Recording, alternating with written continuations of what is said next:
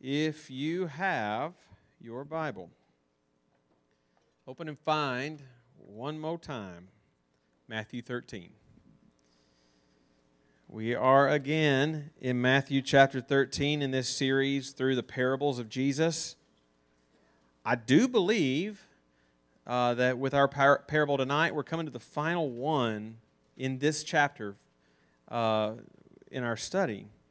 There are six parables, I think, in this chapter, and we've already studied five of them uh, the parable of the sower, the parable of the weeds, the mustard seed and the leaven, the parable of the hidden treasure, and the pearl of great value. And tonight, we finish our look at the parables found in Matthew 13 with the parable of the net, which is another very short and to the point parable that we find in verses 47 through 50. We're going to read it in just a second. Um, it's going to feel very, even though you, we haven't read it yet, it's going to feel very familiar to you when we do, just because Jesus, in telling these parables, especially when they're stacked back to back like this, like you find here in Matthew 13, and especially these, these short parables, Jesus was tending through, through the succession of them to make the same point again and again and again. Uh, and, and just these short parables, uh, and they're all slightly different, but they're all hammering the same, the same point. And that's not because Jesus was running out of things to say or to talk about, but because Jesus was choosing to keep the focus on the most urgent and the most important things. And the best way to do that is through repetition. Um, and and I'll, I'll take this opportunity to say again, I've told you, I tell you, tell you this routinely, no pun intended. Uh, don't, don't ever let repetition in Scripture bore you. Don't let it bore you. Don't, don't make you, don't let it make you pass over it quickly because, oh, I already read that or I've, I, I, I get it. No, no.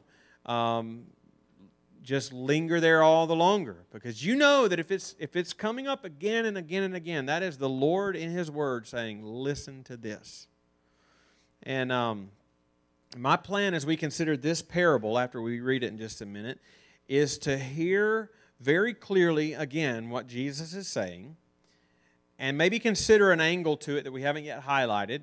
Um, uh, when we looked at, you know, uh, the other parables like this one, like the, the parable of the weeds earlier in this chapter, is going to feel it's it's a longer version of what this one's going to be like. Just the the imagery is just a little different. Um, we need to hear what Jesus says in this parable and to hear it clearly, but since we've already uh, seen this kind of parable again and again, we won't linger long here, but we want to hear clearly what he says. Matthew 13, verses 47 through 50. So uh, follow along with me as I read. Again, the kingdom of heaven is like a net that was thrown into the sea and gathered fish of every kind. When it was full, men drew it ashore and sat down and sorted the good into containers, but threw away the bad. So it will be at the close of the age. The angels will come out and separate the evil from the righteous and throw them into the fiery furnace. In that place there will be weeping and gnashing of teeth. Let's pray. Lord, what we just read is your holy, inspired, inerrant, infallible, sufficient, clear, authoritative, and necessary word. So, Lord, I, I come again um, and ask again that you would give us eyes to see the truth and what the Lord Jesus just told us in that word. And would you give us minds to understand clearly what he's saying? Would you give us hearts to embrace and take seriously um, and to what he says, to examine ourselves through it. Would you give us wills to obey whatever it is that Jesus is admonishing us to do here? And I think that there's some good things that he is. Give me the help that I need to teach. Please give us all ears to hear, I pray. In Jesus' name, amen. All right. Um, like I said earlier, uh, in these short parables, there isn't a whole lot of ambiguity in them. I mean, it. Jesus' main point is not vague here, so we really don't have to go searching hard for it. If you're taking notes, here's what I would like us to consider from this short parable just two brief points. First, the people of the kingdom. The people of the kingdom. there's going to be there's going to be two parts to this this point. Uh, first, when we think about the people of the kingdom, we're first going to look at verse 47. Uh, and, and, and there's an interesting phrase at the end of verse 47 that teaches us something about the nature of the kingdom of God, the nature of the church. Um, that's, we'll look at that first part, and then we'll jump down to verses 48 to 50 at, at what he adds to that when he talks about the final judgment. So, the people of the kingdom.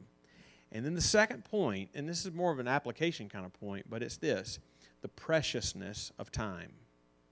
The preciousness of time. So just, and, and, and in that, um, I, I'll take that from a, a phrase there in verse 48. You're not going to see that exact phrase. But I, I, what made me think of it is something that's said in verse 48. And all, that, that phrase, the preciousness of time, is a phrase I'm borrowing from Jonathan Edwards um, that I'll get to in just a minute. So, those two points the people of the kingdom and the preciousness of time, and then we'll be done. Uh, like I said, this isn't a parable that invites long consideration just to understand it, but it does invite long consideration to truly embrace what it says. And, and uh, yeah, so that's let's jump in. And let's think first about the people of the kingdom. Look with me in the early part of, of it. Jesus starts this parable in his very typical way.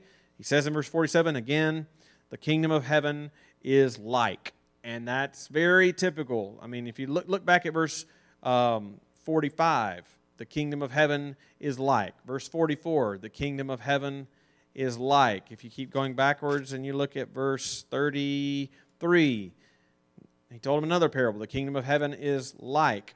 Verse 31, the par- he put a parable before him. The kingdom of heaven is like. And into verse 24, the kingdom of heaven may be compared to. Oh, there's a little different, but it's saying the same thing. Over and over and over again, repeatedly, the kingdom of heaven is like. Reminding us again that all of these parables that Jesus told, um, it just reminds us of the analogical nature of them, right? What I mean is, he Jesus in these parables is teaching us about heavenly, eternal, spiritual realities by way of an analogy with earthly common things that we understand. So that it's easier to grasp, so that it's more memorable because it's in a story. And he says here in verse 47 the kingdom of heaven is like a net that was thrown into the sea and gathered fish of every kind. Now, there is one particular phrase here that I, am going to want us to zoom in. But before we do, let's just step back and look at that verse as a whole to consider the imagery that he's giving here. We've already seen a couple of, of parables that emphasize how people are gathered into the kingdom of Christ. Uh, we've seen some, like the parable of the sower, sowing seed, and that and the emphasis in the parable of the sower was on our role in sharing the gospel, our role in sowing the seed of the gospel. That brings people in. Our role in that. And then we've seen other parables, uh, like the parable of the weeds earlier in this chapter, um, that emphasize the, the sovereign work of Christ Himself in the growth of His kingdom. When it said, uh, for example, in verse chapter 13, verse 37, in that parable, it says, The one who sows the good seed is the Son of Man. We emphasize that as we share, Christ is sharing through us. Right? We've talked about both of those ends, but I think when we come to this parable of the net, the shade of the shade of emphasis is just shifting a little again a little bit to uh, one more time like not to take away from the other two our role in, in, in, in growing the kingdom through sharing or in god's sovereign role but to add a third uh, uh, aspect to this. And what I mean by that is the net in this parable uh, seems to, to be uh, an analogy of the gospel itself. It's not, it's not our sharing of it necessarily or, or the sovereign work of God, but the gospel message itself is the net. The net being drawn through the sea is like the gospel message itself going out into the whole world. And the emphasis of this parable is going to highlight the different responses uh, to that gospel message as it goes into, into the world. What, what kind of reaction does that message itself garner? Which brings me to the phrase that I want to zoom in on in this verse, which is that last phrase in verse 47 that the net gathered fish of every kind. Gathered fish of every kind. Now, there's a couple of ways that you could take that gathered fish of every kind. I don't necessarily, and I say a couple of ways. I mean that literally two. I don't think it's an either or either, uh, but it's a both both and kind of ways of looking at that. So on the one hand, fish of every kind uh, certainly has a a biblical emphasis on believers from every nation and tribe and tongue. Fish of every kind. The gospel gathers fish of every kind, every tribe and tongue. I think that can be one of the shades of meaning here, especially since that has already been an emphasis in one of the earlier parables, like the mustard seed and the leaven, that talked about the gospel work in the world starts small and it, and it grows and it gets big and goes through the whole world, right? And, and you know, verse 47 says, again, the parable of heaven is like. And so it's intentionally building on those parables that came before. And certainly at the very end of this gospel, what's the end of this gospel? The Great Commission to go into all the world and make disciples. But thinking about fish of every kind from that vantage point, that, that it was a legitimate, that, that, that fish, that's just a good reminder from here that to, never to think that anybody is too far away from the gospel, never to think anybody is too far away from Christ to hear the gospel. Um, in this parable, the gospel, the gospel is the net. It's not your persuasion. It's not your, your eloquence. It's not anything. It's the gospel itself that catches the fish. And, and, and which is a good, that's a good word picture of what we saw. We're going to be back in Romans, by the way, this coming Sunday. And it's, it's good remember, remember uh, chapter 1, verse 16 of Romans. It says, The gospel is the power of God unto salvation to everyone who believes, to the Jew first and also to the Greek. And that means as, as you're on campus at Auburn, it means as, as you're home for Thanksgiving or home for Christmas or, or whatever, trust the gospel to do its work in people's hearts. Um, and, and, and, trust, trust the gospel to be able to move in the heart of, in, of somebody that you least expect it to move right?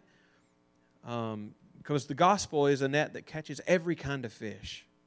It also means that not only not just no person is necessarily too far, it also means that no place is too far away, right? To take the gospel to those who have never heard. The sea, the sea that it that is uh, included in this parable um, is often an image of the world in the Bible. The sea is. It's certainly it's an image of a wicked world, you say that in the book of Revelation, but this is that's precisely the world that needs the gospel, the wicked world, right?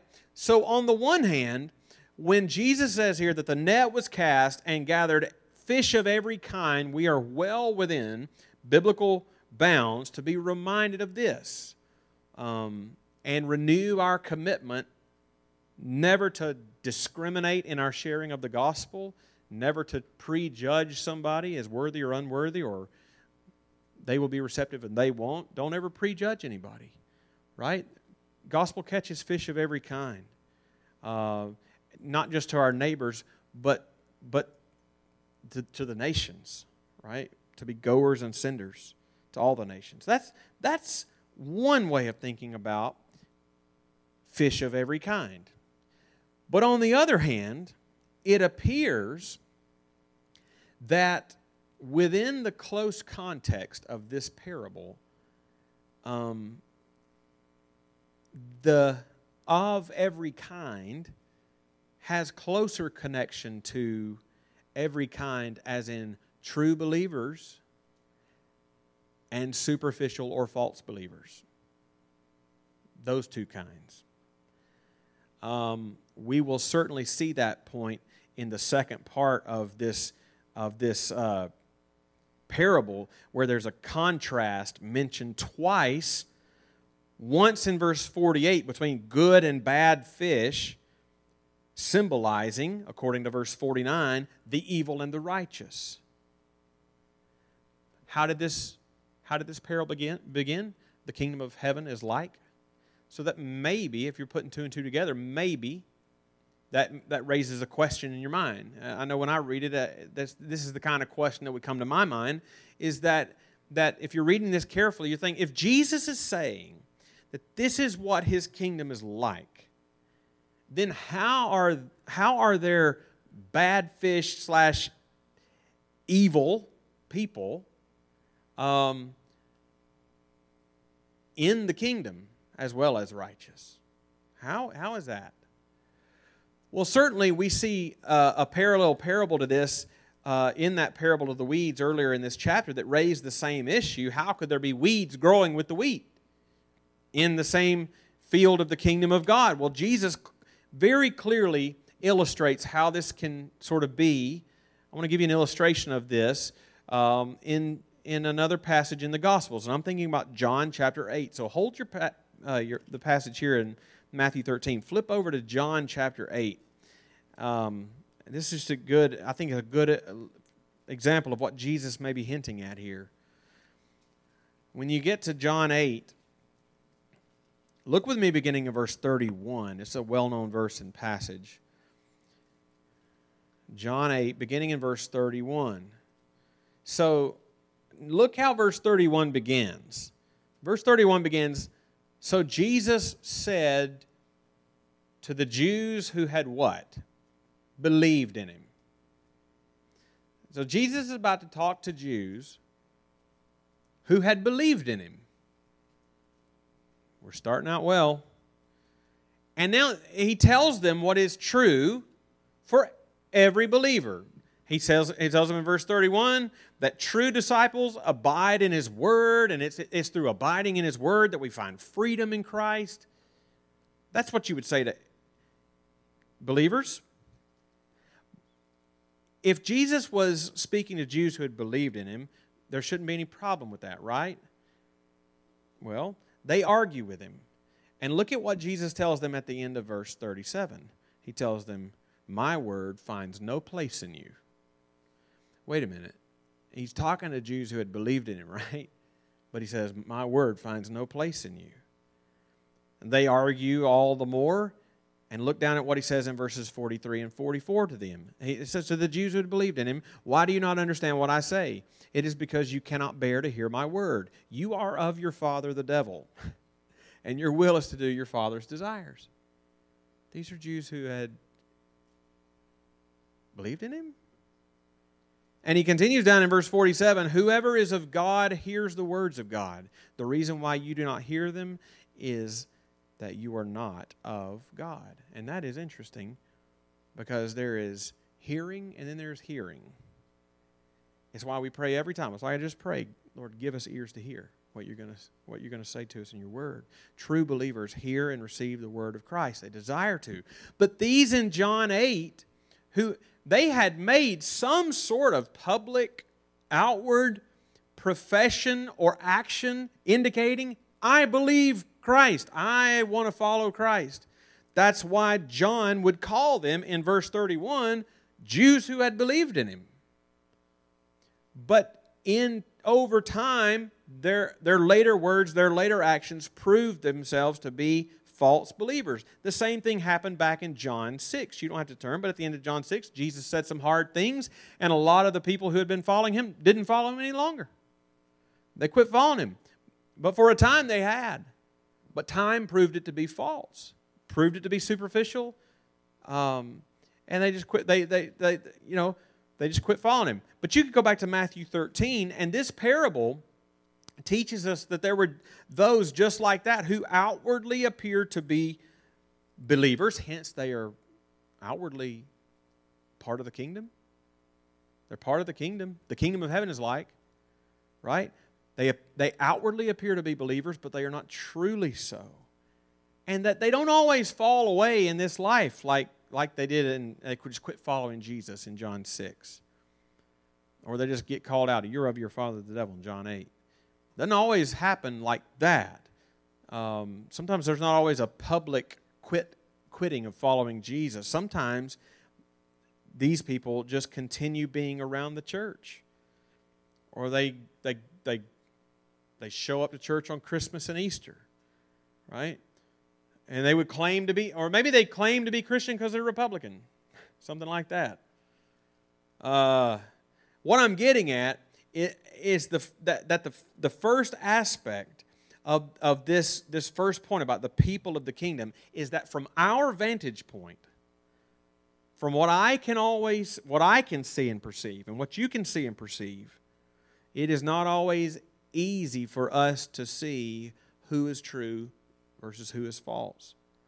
Sometimes it is, but not always. There are weeds growing up with the wheat, and it's not always easy to spot. So, from our vantage point, the kingdom of heaven, kingdom of heaven, kingdom of God, kingdom of Christ, all the same thing. Right now, publicly, is a mixed community. Not because we're trying for it to be that way, but it just is that way. It's a mixed community, believers and unbelievers who claim to be believers. Wheat and weeds, good and bad, fish, evil and righteous. But this parable, which is short and to the point, is almost entirely about the final judgment. It's giving a snapshot of the kingdom as it will be now and just prior to second coming of Christ, final judgment. And it quickly turns to that, that time where we see the kingdom from God's vantage point, that He knows His own. And while unbelievers in this parable, they are judged, maybe people who outwardly appeared to be part of the kingdom throughout this life, they're judged in the end because they never truly knew Christ. They were more tied to a, a political party than to Christ or whatever it may be. Um, yeah, he, they will be judged, but what, what's left for the, the righteous, the good, not good morally, but just righteous in Christ, what are they? That they will all be together with the Lord, sorted into containers. That's what it says in verse 48. That means it's an image that they're together, right? But that, that leads us uh, to a couple of, of applications too. Like if that's if the nature of the kingdom, the people of the kingdom in this life from our vantage point, Jesus has told us more than once now there's wheat with the weeds, there's good and bad fish in the kingdom. What do we do with that? One is one is the, the, the purpose of church discipline in the church. So um, I I this is why I we make such a big deal about the fact that when you're in college um, you, you need to join the church. Like you need to join the church. Like you, you, you, you, you live here. You have moved away from your home. You live here now. And you're going to presumably live here for three or four years or longer. And then when you graduate, you're probably not going to move right back home. You might. But chances are pretty high that you're going to move off to somewhere else. And you're never going to be a part of your home church again. All right? You're going to move off to somewhere else. So, this really is the first step in your adult life in terms of church.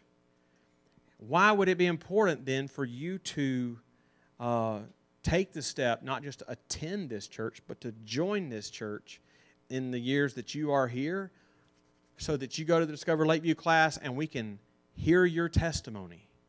I can hear your testimony and, and, and, and, and hear how well you understand the gospel Tell me the story of when you heard the, heard the gospel, understood it, repented of your sins, believed in Christ. I can hear that out of your mouth. And I can and, and that helps that helps us shepherd you. If you if I don't feel like you understand the gospel, that's good for you and good for me to know that. And we can we can work on that. Uh, and, and it's so that when when you do come into the membership of this church, that me and everybody here knows that you are committed to this church, and when you are not here, why are you not here? Where have you been? You know, like where where have you been? I, I, we're not perfect at it, but that but that's the intentionality. Is is is that uh, we we try to make it very difficult to be completely anonymous at Lakeview. We try hard at it. We're not perfect at it. We try. We do it that way so that we can shepherd one another so we guard each other's faith, so that we can spur each other on to love and good works until the day of Christ Jesus. That's what that's what this parable should admonish us, us to do, at least at least one thing it should admonish us to do. That if we know, if we know that um, there are going to be some who don't persevere to the end, I don't want that to be me and the tools that God has given me, the means that God has given to me in my life to persevere to the end is not just His promise that I will, but a people that are going to help me persevere to the end, right? Let's, let's take that admonition from this text. But there's a second application I'll give, and it's actually the second point that I want to bring out from this parable, which is the preciousness of time. And what got me to consider that point in this parable is that beginning phrase in verse 48 about the gospel net being dragged. Verse 48 begins, When it was full. When it was full. Meaning, there is an end point to the opportunity. There's an end point. There's an end point to our time here. The net's going to get full one day, right? There's an end point to our time. Last week we were in Matthew 25 and we looked at the parable of the talents. And maybe you remember we pointed out how in Matthew 25, verse 19, when the, when the, the master went to the servants and, and gave them each their varying amounts of talents, it says he went away and, he, and, and after a long time had passed, he came back to settle accounts with his servants. A long time had passed. He was gone for a long time. And we emphasize when you see when, when that Jesus phrased it like that, that taught us about the mercy and the patience and the long suffering with God of God, and rightly so. But this parable, uh, the net, is a, is a good reminder of the other end of that truth that no one is guaranteed any amount of future time. Therefore, time is precious. Jonathan Edwards wrote a short essay in 1734 called The Preciousness of Time and the Importance of Redeeming It. He was basing it on um, redeem the time in Ephesians um, because the days are evil. And I would encourage you to read that, by the way. You can, you can Google it. It's probably, you know, you can probably easily find it. The Preciousness of Time. Jonathan Edwards and uh, he's he's simply meditating on this theme, and early on he he has this admonition. He says, "You have an eternity before God. When God created you and gave you reasonable souls, He made you for an endless duration. He gave you time here." in order to be a preparation for eternity. And your future eternity depends on the improvement of time. Consider, therefore, what you have done with your time. And certainly, he writes that with the hopes that you trust in Christ. That's, that's your best improvement of this time. You trust in Christ. And now, having trusted Christ with your time, you seek to follow and grow in the grace of Christ. That's, a, that's an improvement of your time. But then, Edwards, in that same thing, he laments two different groups of people with regards to their use of time. First are what I presume to be unbelievers in his, in his essay. This is what he said about them. He laments unbelievers who spend their time only in worldly pursuits, neglecting their souls. Such men lose their time let them be ever so diligent in their worldly business. And though they may be careful not to let any of it pass so, but that it shall come some way or other to turn a worldly profit. They may improve time only for their benefit in time, lose it, because time was not given for itself, but for that everlasting duration which succeeds it. They, therefore, whose time is taken up in caring and laboring for the world only, in inquiring what they shall eat uh, and what they shall drink, and wherewithal they shall be clothed, in contriving to lay up for themselves treasures on earth, how to enrich themselves, how to make themselves great in the world, and how to live in comfortable and pleasant circumstances while here who busy their minds and employ their strength in these things only, and the stream of whose affections is directed toward those things, they lose their precious time. And certainly we, we see people all around. I have people in my own family that that seems to be, that describes them very well, right? And God forbid it be true of us. But he also lamented not just what that group appears to be unbelievers. They have no thought toward Christ. They have no thought toward eternity. This is all there is, and this is what I want to make much of me and my, and my life in this world. But he also uh, knows that unbelievers are not the only ones guilty of this. He also lamented what is often also true among those who profess faith in Christ that we, I, waste too much of the time that He's given me.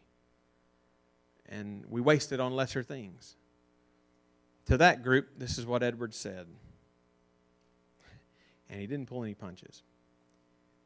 If men were as lavish of their money as they are with their time, if it were as common a thing for them to throw away their money as it is for them to throw away their time, we should think them beside themselves and not in possession of their right minds.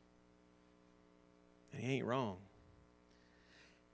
If there's a parable that teaches us to value the preciousness of time that God gives us here, it's this one. It's the parable of the net. It's a good admonition, knowing there's going to come a day when the net is full. And time in, this, in my life is not going to be any longer. And Eternity is not going to be a, a realm that's completely unconnected to this life. What I do in this life is going to, I don't know how exactly, but it's going to count and it's going to matter in eternity. Right? And this is a good one to know that time is fixed. Um, there's an end coming. So we need to, to use and, and, and, and improve, as he says, on the time not only trusting in Christ, but bearing fruit in keeping with that repentance and faith that we profess to have. Not so, not so as to hope for grace to come in the future, but knowing that as we give ourselves to those things in this time that He's given us, it is evidence that we already have that grace. Because that doesn't come from me apart from His grace. That's my reflection on the parable of the net. Let's pray.